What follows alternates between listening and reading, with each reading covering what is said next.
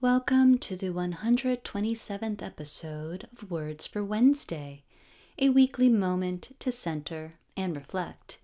I'm Dara, your disembodied voice and guide. Things are interesting things. All of those parts and pieces that live with us in the material world. We infuse meaning into them we reflect upon their history.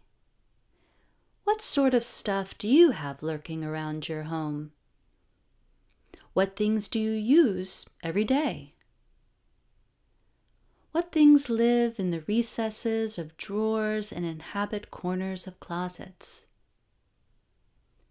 And what does a poet think about things? Here's a poem from Petra von Morstein titled Thing Poem. Moving out, I was given a vase. The notebook was bought on the island in the store there. You found the striped pebble on the beach at Aberbach in Wales.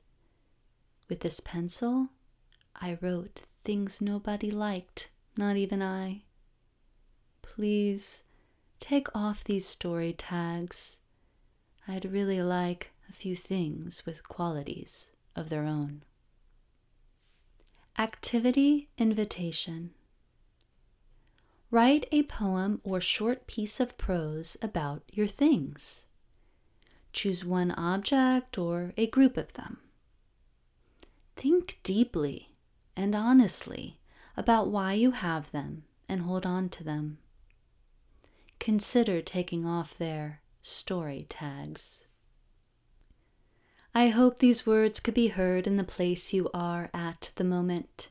If not, listen again later or simply wait for the next episode of Words for Wednesday.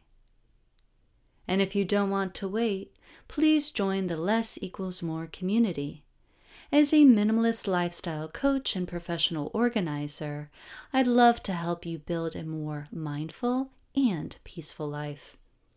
Please visit me at whylessequalsmore.com to access free resources and learn more about my services.